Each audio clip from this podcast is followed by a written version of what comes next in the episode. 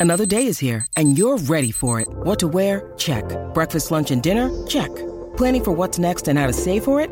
That's where Bank of America can help. For your financial to-dos, Bank of America has experts ready to help get you closer to your goals. Get started at one of our local financial centers or 24-7 in our mobile banking app. Find a location near you at bankofamerica.com slash talk to us. What would you like the power to do? Mobile banking requires downloading the app and is only available for select devices. Message and data rates may apply. Bank of America and a member FDIC. You're listening to Garibaldi Red, a Nottingham Forest podcast brought to you by Nottinghamshire Live. Hello and welcome to Garibaldi Red, the Nottingham Forest podcast from Nottinghamshire Live. My name is Matt Davis and we are streaming live on Facebook as normal. Uh, we are here today with Sky Sports presenter and former Red returning to the show, David Prutton. Good morning. How are you? I'm very well, Matt. How are you? It's it's uh, it's lovely to be here. Thank you very much. The sun's streaming in, which up north doesn't necessarily always happen, but no, it's good. How are you, mate? You all all good? Yeah, good, good. I mean, last time we had you on was like um, as low as it you, you're, be. a lot, you're, you're, a lot more chipper. I'll say that. You, that smile's come back to your face, which is lovely to see. Good. Um, so, as ever, streaming on Facebook. So, if you've got a question for David, do um, put them to us. Uh, keep them nice because I won't put them all to him. but if you've got any questions about what's happening with the club and his thoughts on general stuff around championship, do drop them in. Um, we got you on because you were covering the game for Sky Sports, so you had a good look what? at it. Uh, Forest yeah, yeah. Cardiff too. What did you um, make of it, just in terms of Forest's performance? It was very Jekyll and Hyde, but it just wasn't too great overall, was it? It was. Uh, they gave themselves a mountain to climb, so the cliche goes, after giving away goals such as that uh, in the first half. Um, it, it, it, was. It seemed to be lacking intensity and energy, which uh, I think, if you're a fan, would be frustrating to watch. Um, the the goals that were conceded um, uh, uh, like anything, when you watch a goal, you can pull it apart afterwards, but absolutely um, avoidable uh, from the point of view of the first one. Whoever's marking um, Kiefer Moore uh, with regard to how it's set up pre-match has just got to make sure that you get as close as possible. That sounds, I know that sounds incredibly um, straightforward, especially more so after the event, but a ball into the box that lands on and around the six yard box that's headed in pretty much um, unchallenged is something that um, no defence should allow themselves uh, that situation to get into. Uh, obviously, if, if, Lewis Grabban scores that wonderful chance, which, as we know, nine times out of ten he would, uh, then it, that puts it back to one all, and then suddenly you've got a different game. And it's amazing how little instances such as that in games, uh, sorry, goals uh, can change a game.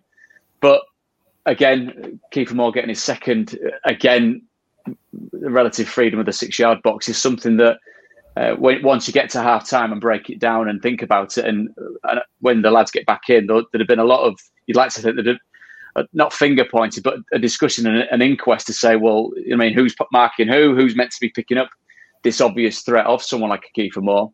And then second half, much better, much better, as Sabri said after the game, much better. And the things that he's looking for, the prerequisites, that the, the, very basic element of putting one foot in front of the other, getting close to the opposition, um, and being in a position where you can affect the opposition. They did that a lot more. Ryan Yates, obviously, another very, very good chance.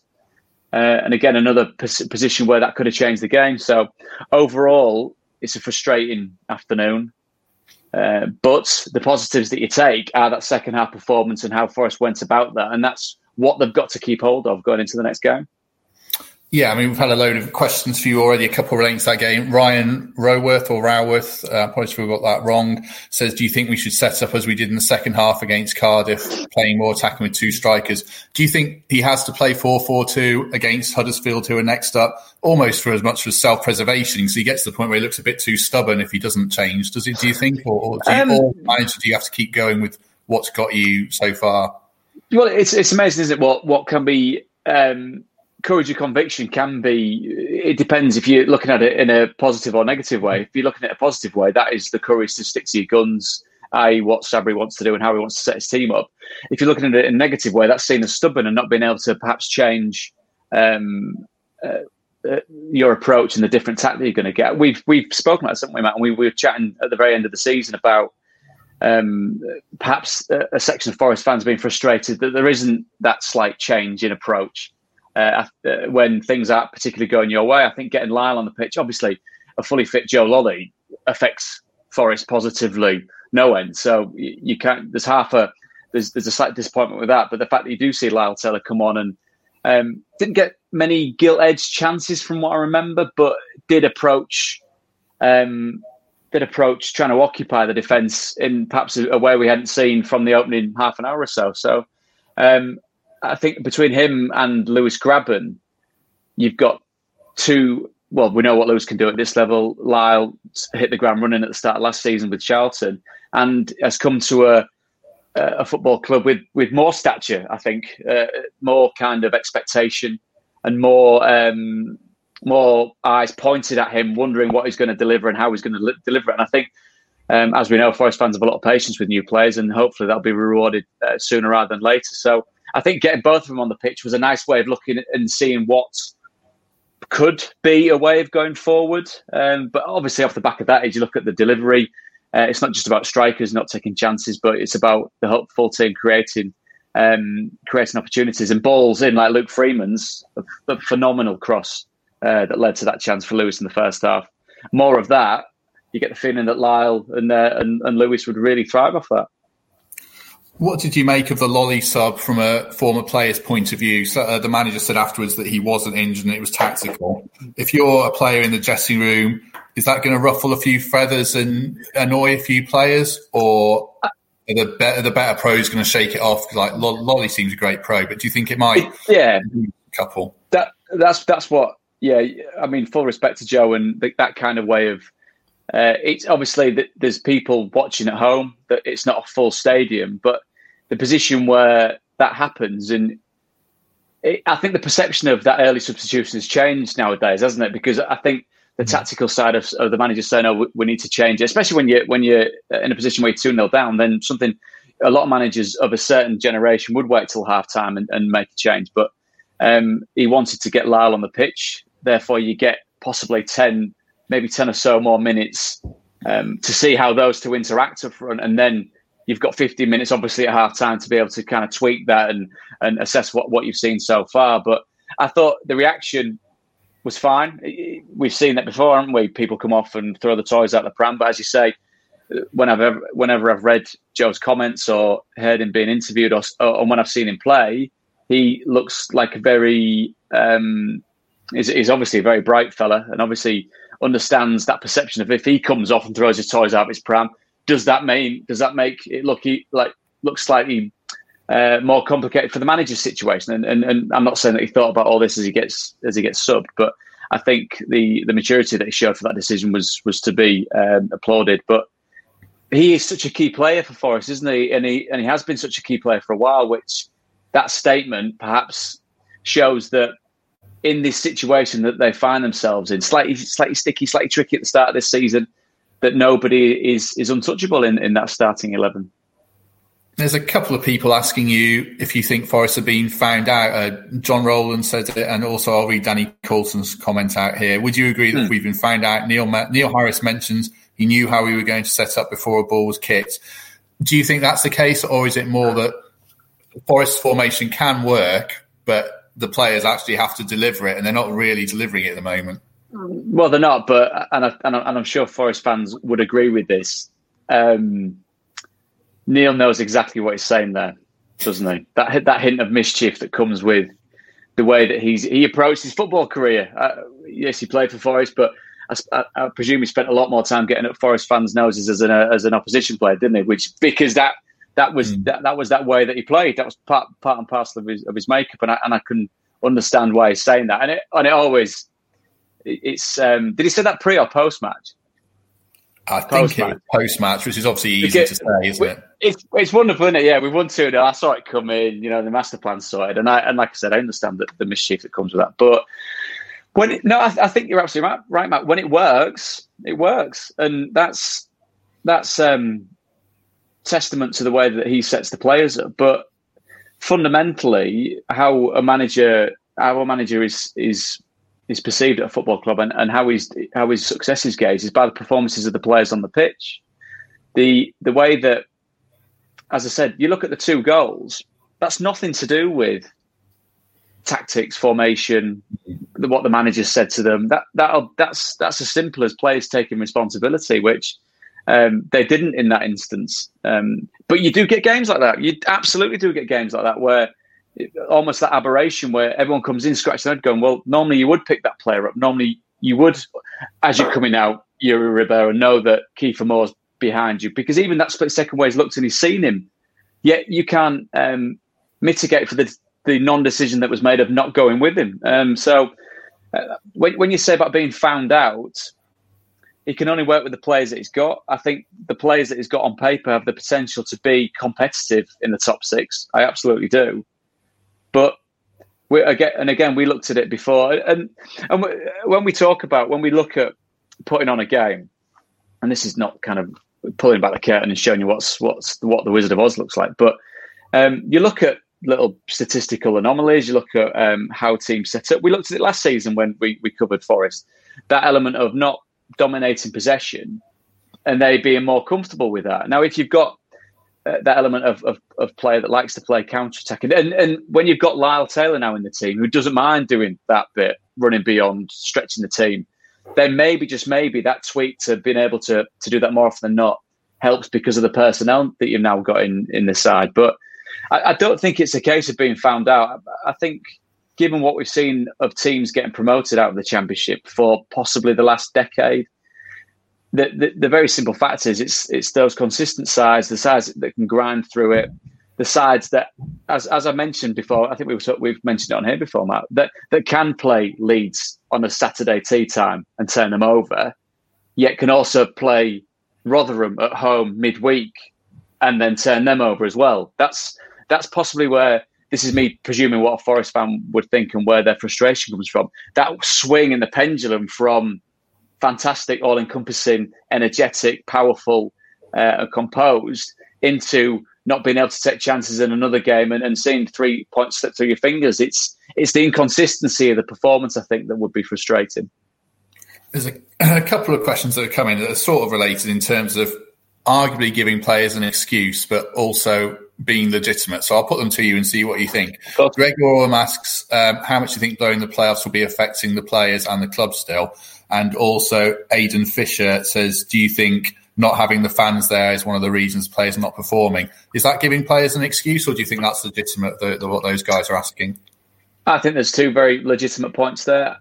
given, and you've already mentioned it as we as we were chatting at the, at the top of how the reaction to that final day was was keenly felt, and I, I had messages across the board from uh, football uh, Forest fans that I know pretty well, some that I, I, I, had class as colleagues, some that I've come across and uh, over the course of the last few years, and it was that it was the same as you. I could tell by the look on your face that that that, that astonished disappointment, deflation of of how on earth that had happened and we can talk about it. We could talk about it, and, and, and, it was we we chatted about it before the game on Saturday. Um, but I think if that happens and Forest then hit the ground running, and suddenly you you off the back of a week where you've won three games, then it's like well done, boo, banished. Let's move on from that. Um, so I think there is still an element of wanting to get that first win, which does help to start chalking away what had gone before. And I think from the fans' point of view, uh, having having been in a position where you understand what what that stadium is like when it is absolutely buzzing and and and um, the fans are right behind you, um, then I, I, do think it makes a hell of a hell of a difference. We were chatting to Lee Johnson, and I was asking him about leading a team and what players were like and staff were like coming off the back of lockdown and and um, everything that goes, everything that's involved with that. And I think, and this is obviously when you talk about getting back to the working world, which if you are a professional footballer, that is your working world. Obviously, um, it's not like it's not saving lives. Except I understand it's nothing to, it's not governmental. It's it's not something um, uh, as kind of um, seriously and like super serious and important as that. I absolutely, but it's very important to us and extremely important to the people that watch and follow this football team. Um, and and I think maybe just maybe we think that it's well pick it up again, get back on the football pitch, do what you do what you're paid to do. Maybe there are underlying subconscious um, mental little hurdles that these players some some will, will, be absolutely fine, some will need to take a bit longer to work towards that. That that we presume that playing football would be the most simple thing to do, and that's not been the case. Um, and and the, but then that's the other side, like I said, because it's vocational, because it is a professional footballer. You've got to clear your mind. You've got to get to the next game, and you've got to be able to make sure that you can perform. And the good thing is for Forest and the players involved, that next game comes extremely quickly, and you can have a you can have a, a dodgy week, a dodgy opening few days like they have. That can be very quickly banished within a fortnight because of the sheer volume of games. While you were talking, I scribbled down Lee Johnson. Actually, one of his post-match comments I thought was interesting about hmm. leadership and how relaxed they were in the tunnel. I mean, it's easy for me to pile on after they've lost again, but hmm. do you see a team that maybe is lacking a bit of leadership and uh, is a bit quiet on the pitch? Um, I think if you if you look at the personalities, as we we've mentioned, Lewis, you mentioned Lyle Taylor. He, he's by no means a shrinking violet at all, is he? Um, and I mean that in the in the in the most complimentary sense. Joe Lolley, I, I, would I would presume he would be a vocal presence on the pitch. You've got players in the back line that are both statuesque in physicality and and within the team. So I don't know. It's it's it's a tough one that because of what again, like we said, you, you send a team out after a team talk into a very quiet tunnel onto a very quiet pitch in a very quiet stadium. Um, that that tub thumping, that kind of chest bumping type um, way of of coming out onto a football pitch. Something that we all know that Michael Dawson does, and he's not in his sleep because he'd never get any sleep. What if he was shouting about the, the team performing? But that type of player, a Ben Watson, you know what I mean? It, it, players that uh, simple, unsophisticated, efficient, but knowledgeable enough to know that players, different players, need to be managed in different ways. Perhaps there is an element of that, and and having having been having covered games as we do from the studio, but also having been to a couple of games, it is it is quite surreal to hear or not hear as much or hear less than what you think you possibly would in a football game. But there's absolutely no doubt at all that the emotion that comes from the fans being in the stadium uh, has an effect. But I don't think Forest can stand behind that because it's the same for every single. I was going to say every single football team in English football, every single most football teams in world football now, and you've just got to get on with it. You mentioned Watson. I was going to ask you about another central midfielder. We were talking uh, when we were uh, WhatsApping about getting you on here about Ryan Yates, and I sort of mm. compared him to you a bit. And you said God loves a trier, but Forest fans, Forest fans are on his back in the sense that mm. he's not like he's not super dynamic. He, he's not Frank Lampard or anyone like that. But I get I, I wrote a piece kind of leaping to his defence because I think that he is a good player who does a good job for the team, and he was actually Forest's best player in the second half in a sense. I thought. Mm. What do Absolutely. you think about this thing of Forest fans getting on Yates's back? Is that that unfair? Um, but but th- there's always it's and I'm not saying it's premeditated at all, but or or there's any form of mob mentality in it. But there's, there's, that's always the case. It always happens to one player, if not a couple. Um, mm. Some some players, for some reason, become a totem of the fans' frustration. I think uh, he, he, had a glorious chance, didn't he, in the second half? That goes in. That slightly changes a bit of bit of, of the preconception about him. But I think um, if you take the, the performance across the board from Saturday, of the 11. It, it, was objectively not very good as a collective. Like I said, that's that one game in in isolation. You hope as a, as a fan that you can put that to bed. And what what becomes imperative at the start of the next game is for that first 15, 20 minutes as you incrementally get towards half time is. And I'm not saying that for one second you um you go up, you blow apart whatever the manager wants tactically, but you get yourself about the pitch, you tear ass around like your life depends on it. There's, there's nothing that'll never change, no matter how gloriously um, intricate some football teams are in world football. Putting, I, I, remember, I remember Paul Hart saying this to us a very long time ago. And apologies for people watching to bring up managers and players of years gone by, but but uh, but I know how well respected Paul was as both a coach and, and, a, and a player at Forest. But that's that. There's no substitute for that legwork putting one foot in front of the other and getting around the pitch, showing the tenacity to be able to affect the opposition when things aren't going well. And I'm sure fans would we'd all take the beautiful game, wouldn't we? We'd all take the intricate passing that slices teams apart. But as a close substitute for that, we'll take effort and endeavour every single day of the week. And I think you, to, to for, for people to get on Ryan's back, I understand that it's part and parcel of football. Is it fair? I don't think so.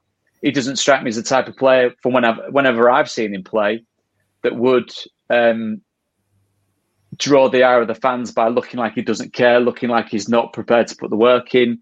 Uh, if you talk about the fundamental qualities of a player and what he's good at, if you're expecting him to be a player that slices apart the defence uh, from his vantage point in midfield, then if that's something he can't do, I mean, we are we if with that sense of that very um, tenuous comparison between me and him, and as I was scratching my head going, Christ, poor sod, he didn't need any more people jumping on the top, top of him, does he? But but it, I, I would have some games where those passes that you try would come off, but more often, I'd like to think as you get older, you realise that your game is based on being able to communicate, to be able to be a good teammate, be able to get about the pitch, um, and disrupt the opposition. And then you will then you let the likes of a Lolley be the man that helps to pull apart the opposition. So it's um, yeah, I, I understand, I'm, and I'm sure I'm, I'm not saying it, it, would be particularly pleasant for for Ryan, but the only way that you dispel the doubters or the people that cast aspersions on your particular role in the team is to get your backside on the pitch as much as you possibly can and do as much in your physical capabilities and in your control to win them over. Because I think if you do come through something like this and you do earn the respect of the fans or or kind of uh, quell that uh, sense of frustration, and they respect you more for working through that. Yeah, I mean, as a former pro who's had the highs and the lows, what would your advice hmm. be to him at this time, assuming he's aware that people are on his back? What, what would you well, say to him? That, that's uh, that's it's tough because I am very much of the um, thought process that that will always be the case. You'll have people that perhaps respect and appreciate a portion of what you did. You'll have people that, no matter what you did, won't ever get on board. And that's that's not just football. And let's not get too deep on this. That's just life in general. you know what I mean? Pleasing everyone all of the time is is is an absolutely impossible task. So the minute you take your head away from that and think, well, I'll box that off because that's not going to happen. So he he needs to make sure, like, if there was any advice to give, the reason that he's become a professional footballer or got to the stage where he can call himself a professional footballer is by being armor plated to certain aspects of what it's about. You're open to criticism. You're open to people saying, I don't like him. Why? I don't know. I just don't. and you're never going to change people's opinion in that case. But people that go, well, I, I, I, think he does a good job, and they could. So the pros and cons can be justified to the far end of wherever by that sheer, um, uh, the, the, sheer bottom line of whether a, a, a fan likes you or doesn't like you. If a manager the, the, the, validation from a manager is he puts you on the pitch. After that, it's your responsibility to be able to be as effective as possible. And I just think, as I said, this period, and I know that I understand, I understand the frustration perhaps of t- take what we were talking about um, Saturday. And this, this is again me not presuming that Forest fans dial in in their absolute thousands just to see what we talk about before the game because the build-up's called a build-up for a reason. The, the game's the most important thing, isn't it? The most important thing that people are watching for. Um, but you look at how last season ended and you look at how this season ended. And the only reason you make a link is because of how short it's been. It's been such a quick turnaround to try and get um, Forest back on the pitch to put to, to start righting those wrongs. Sabri's changed his staff, um, which I'm, I'm, sure we'll come on to. But um, the, the, Ryan's been a part of a squad and a team that has been in that position, and I think to a man, um, it, it's it's a group way of trying to put that right and trying to get a, a portion of the fan base back on side because the fans are absolutely 100% within the rights to be frustrated. Absolutely. Let's talk about um, signings then and trying to turn it around and get the season going. Scott McKenna, the Aberdeen and Scotland centre halves, set to sign today. By the sound of it, he's um, pretty uncompromising, that kind of rose ed centre half. Is that maybe the leader? Maybe the leader that you're talking about. Yeah, I was to say that's something that you've seen missing from the team. Maybe that might might just be the thing that tips them that extra two or three percent to get them winning a game.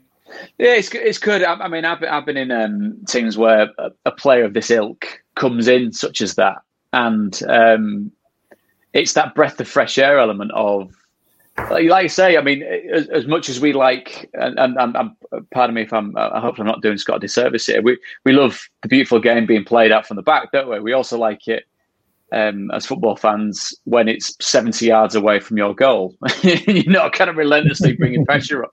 And if and if he's a man that can come in in that kind of ilk of, of a Michael Dawson that organises, that can um, uh, affect play further up the pitch, that can get messages through the different thirds of the team that um, means that they do become hard to beat. Because I think that's what that's the first port of call for any team. I think that wants to be successful, especially this season in the championship.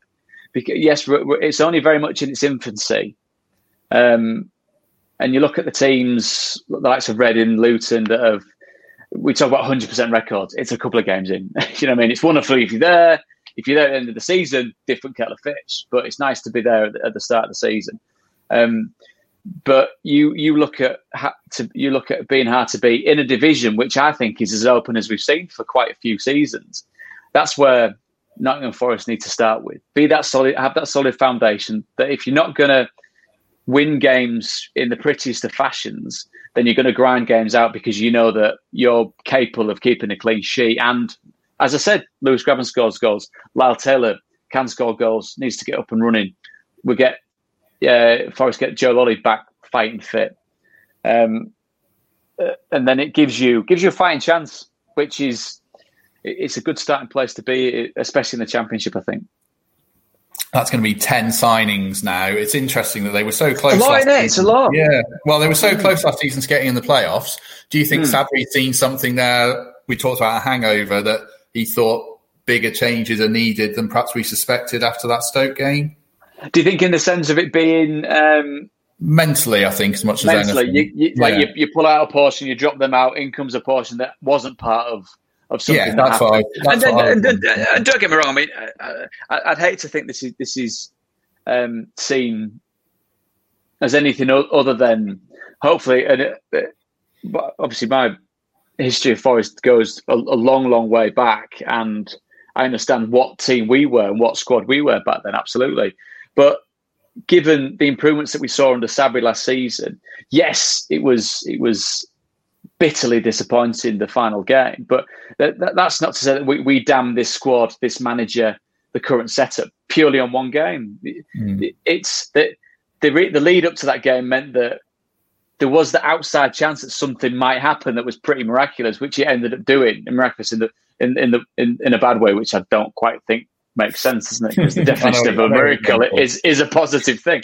Um, so that that kind of that kind of broad sea change of personnel, as you say, 10, 10 players coming in means that you've got a good chance of being able to go into these games and not have someone going, "Oh yeah, but remember what happened," or subconsciously thinking about it. But the and, but the other side of it is is you've got players that have to be mentally tough about it. Um, and, and, and again, it's easy to say, sat watching from our vantage point, whether you're at home watching it or whether we're trying to take it in and, and pull it apart before, during, and, and after the game.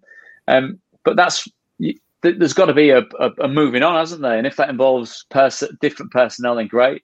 If it involves players um, coming through that, then then I think they'll be stronger off the back of it. And just coming off the comment that I've just seen there about them being bullied, I, I think if you especially if you look at the game Saturday, there, there was a tendency to do that. Um, Martin's absolutely right. That that big, strong, physical, central defender helps helps playing against a Kiefer Moore, does it? And I know I've mentioned Kiefer quite a lot, and having seen his games for Wales and, and how we how we led the line off the back of uh, last season for Wigan, he's he's really grown into a player that not only is big and, big and physical, but uses his body in the right way, doesn't he? he and and I think again, if you're trying to look at it completely um, uh, objectively, you look at the game, you look at the goals, the frustration that Forest fans will have with the goals of look how tall he is. And I'm sorry to make it sound like common sense in Sunday League football, but look how big he is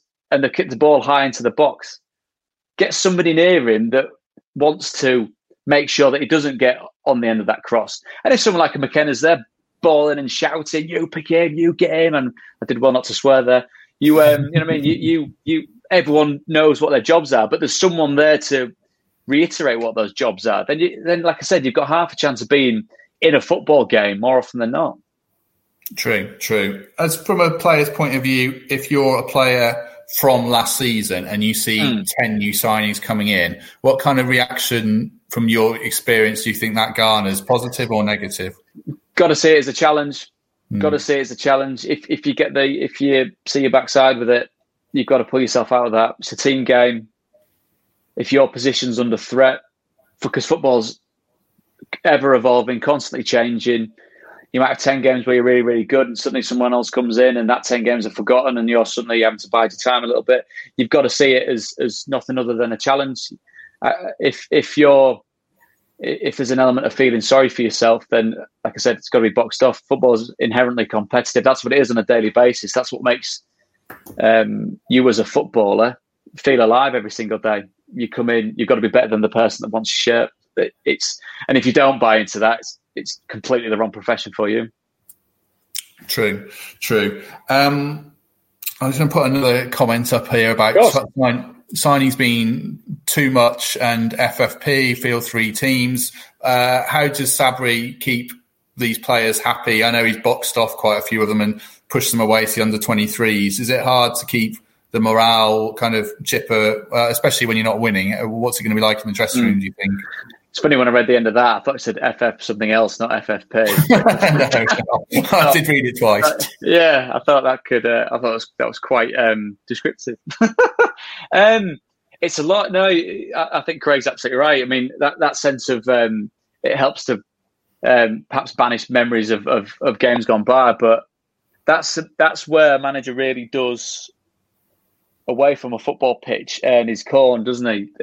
big squads, keeping big squads happy is tough, especially if you've got if if the dynamic of it isn't quite right, and especially when you look at performances and results where you could quite rightly have players knocking on the door saying, "Come on, boss, where's my chance?" The team's not pulling up trees. Sorry for the for the pun, but they're they're um, so therefore it's easier, like you say, Matt. It's easier to to park players in a say the twenty threes when the first team or the first team are doing well and getting results. Less easy when things aren't going so well because suddenly um, the dynamic, like I said, of, of, players thinking that they should be given another fair crack at it means that it's it's tough for the manager. Um, I think on the one hand, uh, if you're looking at it, you think, well, he's obviously Curry in favour with the powers that be that they've allowed him to do that much. Um, business. Uh, I think it's a dangerous game if those players are coming in and, and, hitting the ground running and really making a difference. Then you, you, then you, as Craig says, you end up with a big squad that's not answering the questions that you're being posed. So I, I, I think with that, only time will tell. I think this extended transfer window means that they've still got enough time to be able to trim the squad down to make it as lean, lean enough to be competitive, uh, sorry, lean enough to be manageable, but big enough to be competitive. As in, if, if you have players not performing on a weekly basis, you can change a fair chunk of them. Uh, I'll keep asking David other stuff. I'll be interested just in the comments and apologies to people who are listening to this after the event. If people want to drop in their best back three or back four, just to see who they think the best defensive combination is now, uh, with Forest having so many centre halves. I think up to eight centre halves now. So if people want to drop that in the comments, I might read a few out. Um, we, we, you, they could go full Stoke and go for four centre halves. That, that oh yeah, a, sense, a, a sense of a solid foundation, wouldn't it? That.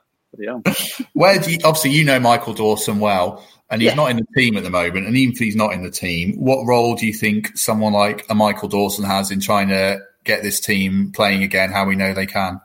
Huge. I, I, think knowing him like I do and knowing the standards that he set for himself over the course of his career means that um, there'll be a sense of frustration with um, with the results uh, and perhaps the first half performance. But he, he's he's seen enough football across his years at all different levels to know that it can very quickly turn around. Very quickly turn around. You, you suddenly, like I said, you, we we suddenly get to the end of I say suddenly it, it's, it's over a month away, but you get to the end of October with all the games that are involved, and it, it, the the um, landscape could be completely different. The, the players that have been brought in, maybe they get a bit more chance to to to settle in and meld into what Sabri wants. Sabri looks at perhaps playing a two up front, and suddenly you get two players clicking off each other that start scoring goals.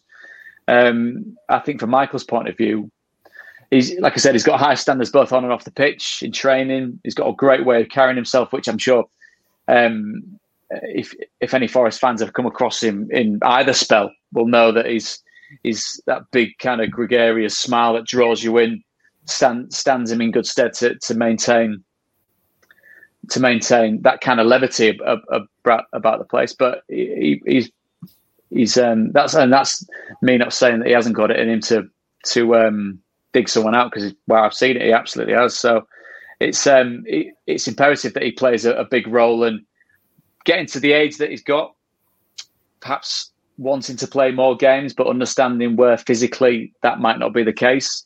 I think that'll be something that he, he'll have to that he'll no doubt be working on and understanding himself. But he's he's one of the players I've come across that absolutely understands that the team, the group is the most important thing. And maybe Sabri will lean on someone like Dorse to to help mutually get each through through mutually get each other through these slightly leaner times, if you like.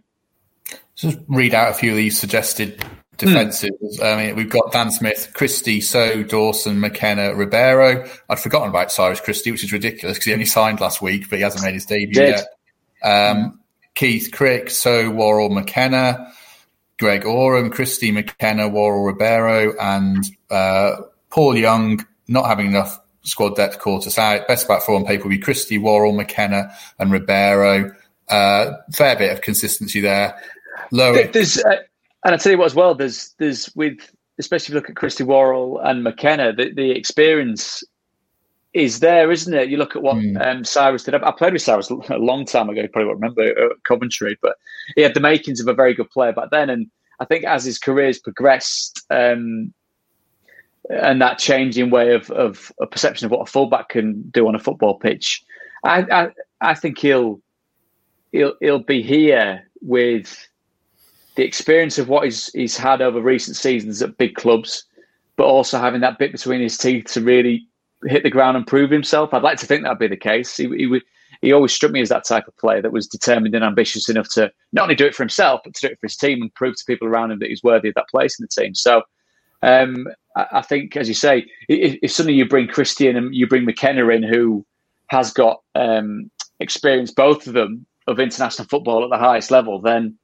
uh, I think suddenly that changes the makeup, doesn't it, of the team? And suddenly maybe you, you look at that and you sit back, up like this, solid, like this, and maybe then you do have, say, if, if a Ribeiro's there at left back, you've got um, somebody keeping hold of him and, and, managing his role within the team, and and that's and that's sometimes players need that, and there's, there's absolutely no disgrace in that about a centre half helping a full back and vice versa, because like like we said earlier on, Matt, some are more vocal, some like to just get on with their job, not not be in a selfish way, but get on with their role of right. I'm a fullback. I need to do this. The manager wants me to do that. I've got to take care of this winger today. This wide midfielder, and sometimes does need a help positionally and communication wise, and and that's how the different dynamics and the chemistry of, of a back four perhaps dovetails.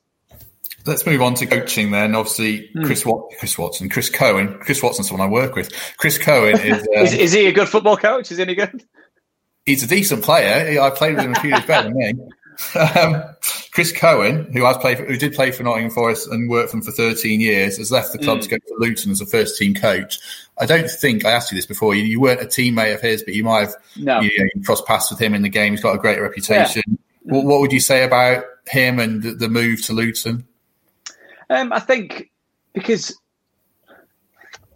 so if, if he's gone there as first team coach, then again, Nathan's there. He, he's he's got the bit between his teeth. I like the way he goes about leading the football club. Been um, he's, he's had his fingers not burnt but singed, hasn't he, by being at Stoke? So you can see he's he's desperate to make up for that with a Luton team club that he knows very very well. And I think it's a, it's a fantastic opportunity for Chris. But maybe just maybe there's a slight quizzical element of him going to them as a first team coach. Has, has there been any response to that Matt, from the point of view of, hang on, we've got a player here that's been part of the furniture, knows pretty well how the dynamics of the club run. Would he have been better uh, hanging around? Was that ever a, de- a, debate or a discussion? Well, that's something I was going to ask you. A lot of fans have said that. A few commentators have said, uh, you know, why wasn't he in our first team setup? Mm. I don't know. Don't think it was because he'd only been Forest under 23s coach for about a year. Uh, Lamouchi made this big shake up in the summer and brought a lot of his yeah. own people in. I guess if you're a manager who he was obviously under huge pressure in the summer. Mm. I guess you go with what you know, don't you? And you want to bring your your mates in who you've worked with before. So I can sort of see why, but I do feel like Forest a bit missed a bit of a trick here, losing yeah.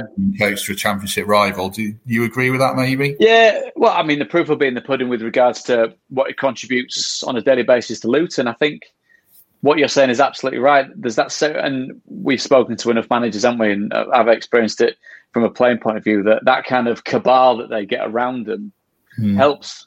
It's it's not just um, having good members of staff, and again, I've I've um, experienced different varying levels of this where you can you can see you can see um, relationship wise why a manager has a certain number two or a coach, and then you get him out on the pitch and you go, wow, it's it's not because of his, his coaching ability. it's because he's quite clearly got someone that's got his back through thick, thick and thin, which um, is, is, a manager's prerogative, especially this day and age where um, the views of owners, uh, chief exec, etc., uh, chairman is is seems to be at certain clubs shorter than ever. So um, I think it's I think you'd be disappointed having a player which in this day and age, it's not the norm, is it? Having a player that's involved with the club for that length of time through different various um, roles.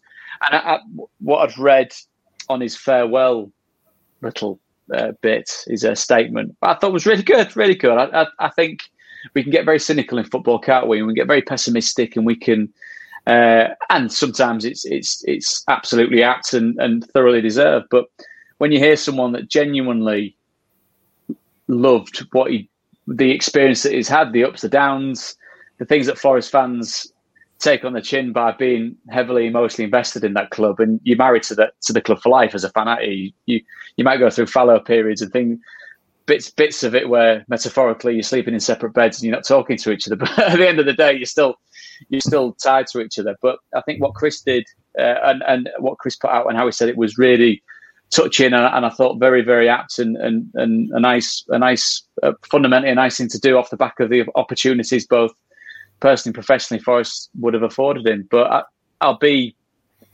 I'll be intrigued to and I'll, and, I, and I'm sure and I'm sure it'll be something that we all look at follow his career closely and see how Luton are and, and, and how they progress and what Nathan makes of him, what Paul makes of him, what um, the the squad of players make of him and I think time will tell whether Forest have missed the trick there or not.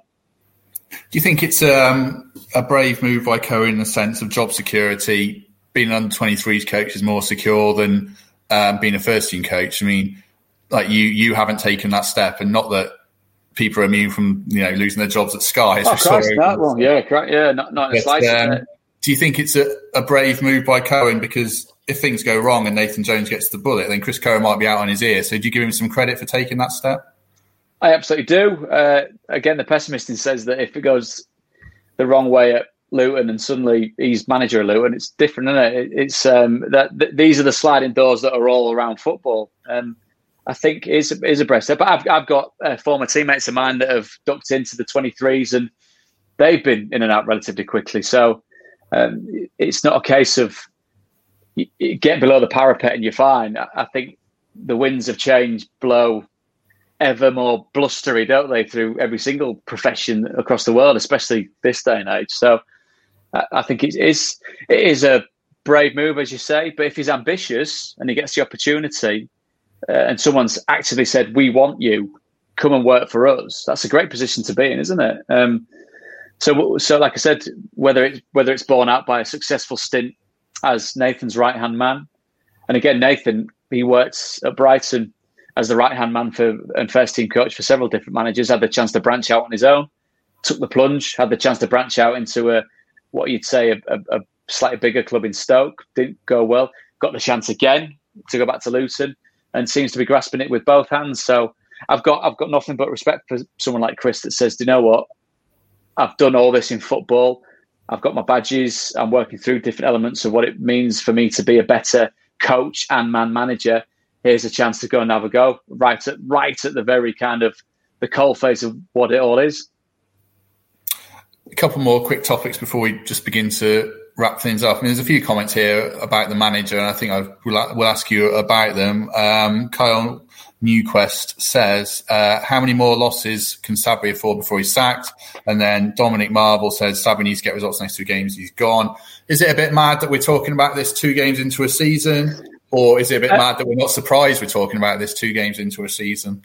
I think it falls slight, uh, directly in the middle. You can't be slightly mm. in the middle, can you? You've got to be directly in the middle. I think because it is the what we've what we have grown accustomed to, and I'm not just saying in the last six months in football, but for however long. You know what I mean? It, it's football uh, managers uh, ultimately live and die by the results that are posted, and what helps uh, in the elongation of a manager's tenure at a football club is performances. If they have many more like the first half, then I think it, then the manager starts to look vulnerable.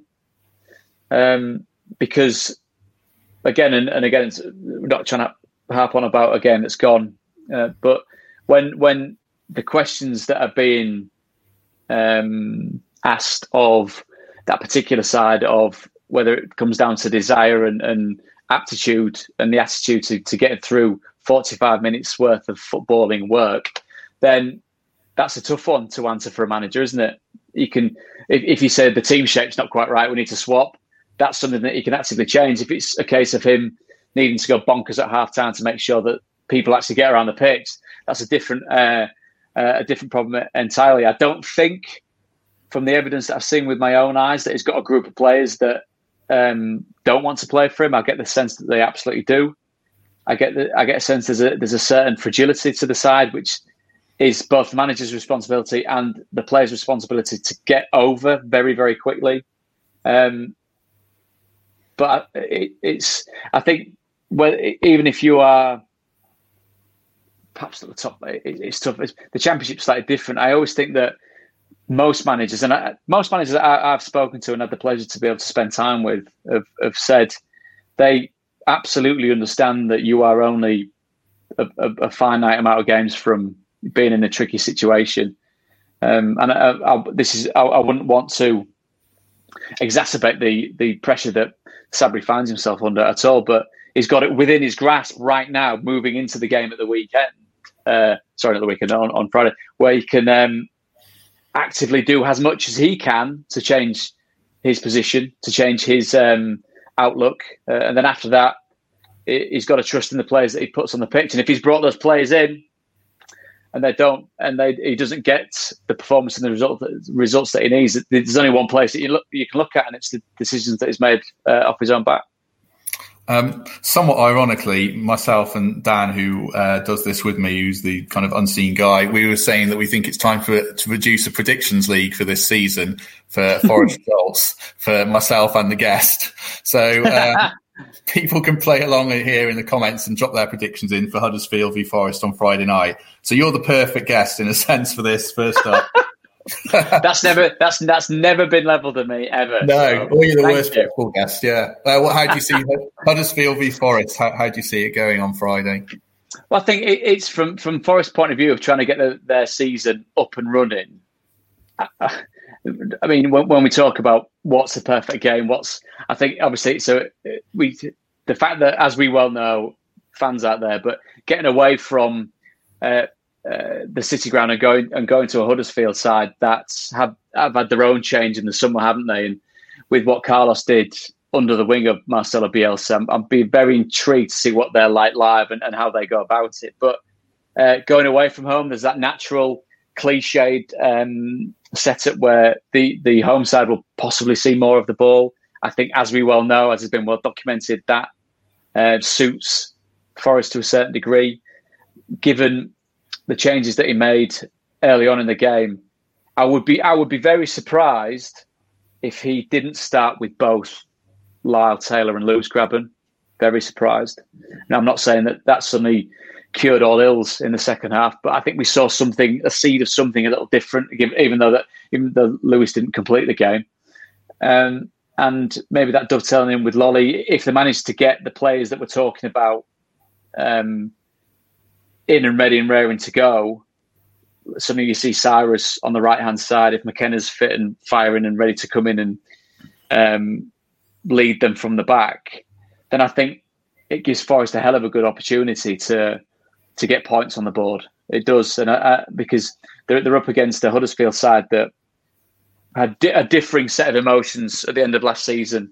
Didn't work, didn't score anywhere near enough goals to make the to make that run in um, as comfortable as it possibly could be.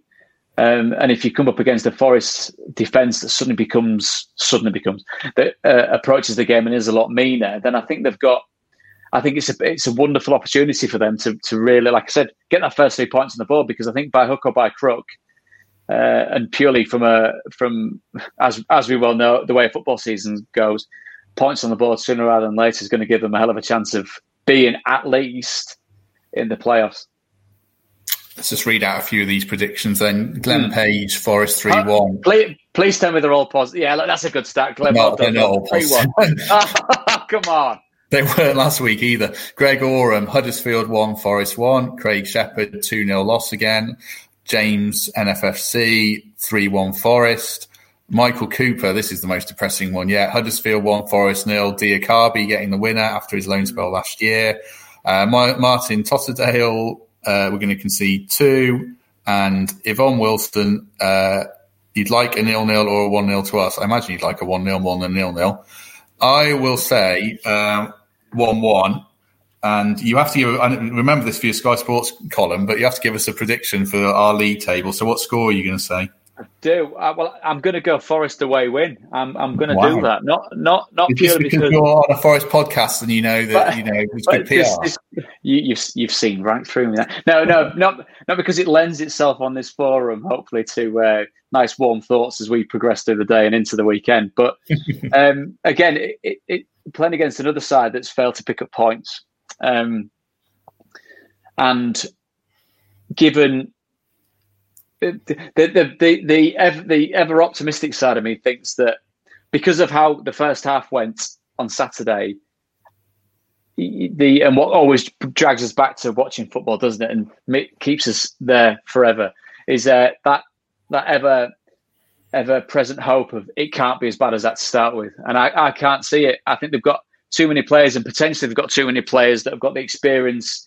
the self um, respect, and the respect of being part of Forest as a, as a team and a club to think that, sorry, lads, this first 10, 15 minutes, we, we, we're hard to beat. We um, um, acquit ourselves accordingly. And we also know that people are watching. And, I, and again, this, this, is not me trying to um, blow the trumpet of, of the coverage or anything like that, but it, we thoroughly enjoy having Forest on. Uh, and it's a perfect platform with nobody in the crowd to be able to watch it, to show people watching at home or wherever they're watching it that yeah, this is this this is where their season starts, and that, that's the great thing about playing football. It's always there. That next game's always there to either carry on the wonderful things that you've done, put uh, put the things right that weren't so good in the previous game. So I'm going to say, um, get Forest together with a uh, with a, a meaner defence. I'll go Huddersfield nil, Forest two. There you go. Excellent. Now, talking of good these, PR, these, and... these, are these are contractually binding predictions. just, just these won't stand up in court. You do know that, don't you? I very much do. Now, talking of good PR and perception among Forest fans, I wanted to finish on. We both wanted to finish on uh, a tweet from a former teammate of yours. Yes, yes. Which I'll direct people to. It was Alan Rogers, and mm. he compared you. He said you were a bit too negative about the team. He compared you to uh, sexual aid, shall we say. Um, and you can search it out on Twitter. It's Alan Rogers, R O G E R S. Um, I should give you right to reply. I mean, it, it made right, us laugh. It, it did, it did, and and and that, as we know, that forum and, and the internet is in general gives scope and platform to to uh, put forth opinion, which I absolutely understand and uh, totally get. Um, knowing Tank like I did, he was he was he was a fantastic um, teammate. He um, good good football as well. Tank, I, I really enjoyed uh, playing with him. And uh, that season, if I remember rightly, the season that Forest got promoted back to the Premier League, which would have been end of '98, mid '98, wasn't it? 97, um, 98, yeah. 97, 98. He, he, was very much part of that, wasn't he? That that powerful role that he played from fullback. Um, really nailed it down. And as I progressed into the first team, um, he was and let me let me state this like generationally the way that young footballers came through I, I presume it's changed slightly now but um, he, he, he gave you no leeway he um, kept you on your toes um, I, I, think I probably learned a fair few new swear words off the back of meeting him um, but he was if you proved yourself to be worthy of being one of his teammates he, he, he would he would very much stand in the trenches next year, obviously metaphorically, and um, and um, go and, and and look after you. And he was exactly that. He was he was funny uh, and very outgoing and, and gregarious. Uh, and I think possibly his description from Saturday reflected that. Um, and uh, and if if Alan's tuning in or gets wind of this, um, as I said, I'm, I'm normally um, a, a, natural optimist and, and and somebody who looks for the bright bright side of stuff in life. And uh, if if I came across uh, a slightly negative tank, tank, I love that nickname. Um, then I apologise for that, my friend, and we'll accentuate the positives as much as we can. But I tell you what, what has to happen with that as well, Matt, is you then can't watch 45 minutes of football that apt, aptly reflects what you've just spoken about because you, you can't pull the wool over fans' eyes. You can't. You, we can't sit there and then say, "Oh, well, they give it a go," when quite obviously it was it wasn't up to scratch. But um, but uh, yeah, th- that that side of what Forest gave me and him a platform to be able to play professional football for a mightily big football club is something that I will always be eternally grateful for. Let me ask you one last quick question on a tangent. That is it to do with what he said? That oh. it's absolutely not, and I'm like nervous about what. I think we've boxed out. What's he? Shift on. Yeah, I was thinking, what's he going to say all the way through his answer there? It was a, yeah. we got through it. Um, the one thing I was going to ask you, a more serious question is: Do you hmm. think it's a different world coming through now for a young player in terms of the characters and what goes on in dressing rooms? Is there any insight you can give viewers and listeners on that? Is it a completely different game? I, I think I think the fundamentals are exactly the same of of what younger players do need to learn through experience of of being able to mentally and emotionally equip yourself for playing professional football because even more so now that forum for opinion reflection debate and um, analysis is huge. I remember uh, if you were the, the first reaction you'd get if you were you trying to get into a first team is the reaction of the first team players you get ones if you were in the same position wouldn't mind kicking you up in the air um, just to show that you're not getting my shirt anytime soon. And if you are, you've got to absolutely fight for it. Um, but you've also, uh, but, and the other ones that would be a bit more welcoming and, and a bit more um, understanding of what it is to be a young player. That that Forest first team that I managed to get into with the likes of Dave Beasant, Chris Bart-Williams, Andy Johnson, Alan Rogers, uh, Marlon was was coming through probably just before me was a team of of really quite stout, proper men, if you like, and you you had to get in and and hit the ground running and keep your mouth shut. Um, and you were the butt of every single joke. That's probably set the tone for the rest of my life, Matt. To be honest, but it's I'm fine with that. But um, you you um and you that's that's how we did it. And you, the the only way you endeared yourself to these players was to perform and approach a game in the right way and not be high maintenance, not be hysterical, not be uh, someone that needed babysitting, but they there was that mutual affection and fondness that grew by knowing that you could rely on each other. And I think I don't think that'll change. I think younger players coming in still need to do that, but I think that approach of what we what would be vaguely described as character building, I, I think has possibly changed. Which, given and and, and to and to um, and to just sound a, a, a serious note for just a second, and there's a fair bit of that that has changed for the better. I think you've you've absolutely got to say because of what what somebody classes as character building or a bit of a laugh can to someone from a different point of view, a different background altogether, can be seen as uh, something a bit more sinister, which I absolutely get and uh, has been correctly addressed, I think, in, in a lot of a lot of departments. But I think it's it's that rite of passage, that time of life of growing from an adolescent where um, you were prepared for that type of environment, which is what Paul Hart did so well. And Gary Neville's spoken about it when he talks about the class of '92, and he talks about players coming through. Of it was it was stress testing whether it was um, conscious or unconscious by a manager, player, teammate, boss, etc. Of can he cope? Can they cope in this situation? And when you've got to play in front of crowds and be thrown open to the public forum of we think you're either good, bad, uh, or indifferent, you, you've got to make sure that you're competent and comfortable enough in yourself to be able to understand that you've got to deal with that. And I think um, that that'll never change. But then the flip side of that is younger players come through very early now, don't they? And there's a whole heap of dynamics which um, I, I, think it, the ones that get through and get to the very, very top, yes, it's a very cosseted and glorified pos- profession and doesn't cure cancer, doesn't stop the world from, um, I don't know, going into very murky waters in, in certain areas, but it, it does afford a lot of people a lot of joy and at the very top end and across the, the divisions as we've seen is big business. So if players get through that and can become reliable professionals that lead themselves in the correct possible way, then that that uh, that kind of maturity period has, has, done its job. And I think there are nuggets and fundamentals in that that will always be the same. But I I, I loved it, and I look back on it with very very fond memories. And um, whenever you have the opportunity to go back there and be in the the tunnels and, and the dressing room place smells exactly the same. It might have had a lick of paint in certain respects, but the memories and the and the and the walls and the kind of halls of that place contain lots of memories for far greater players than me. And I think we all naturally agree that it's a place that helps to helps to define and develop players, and hopefully it will always remain that way.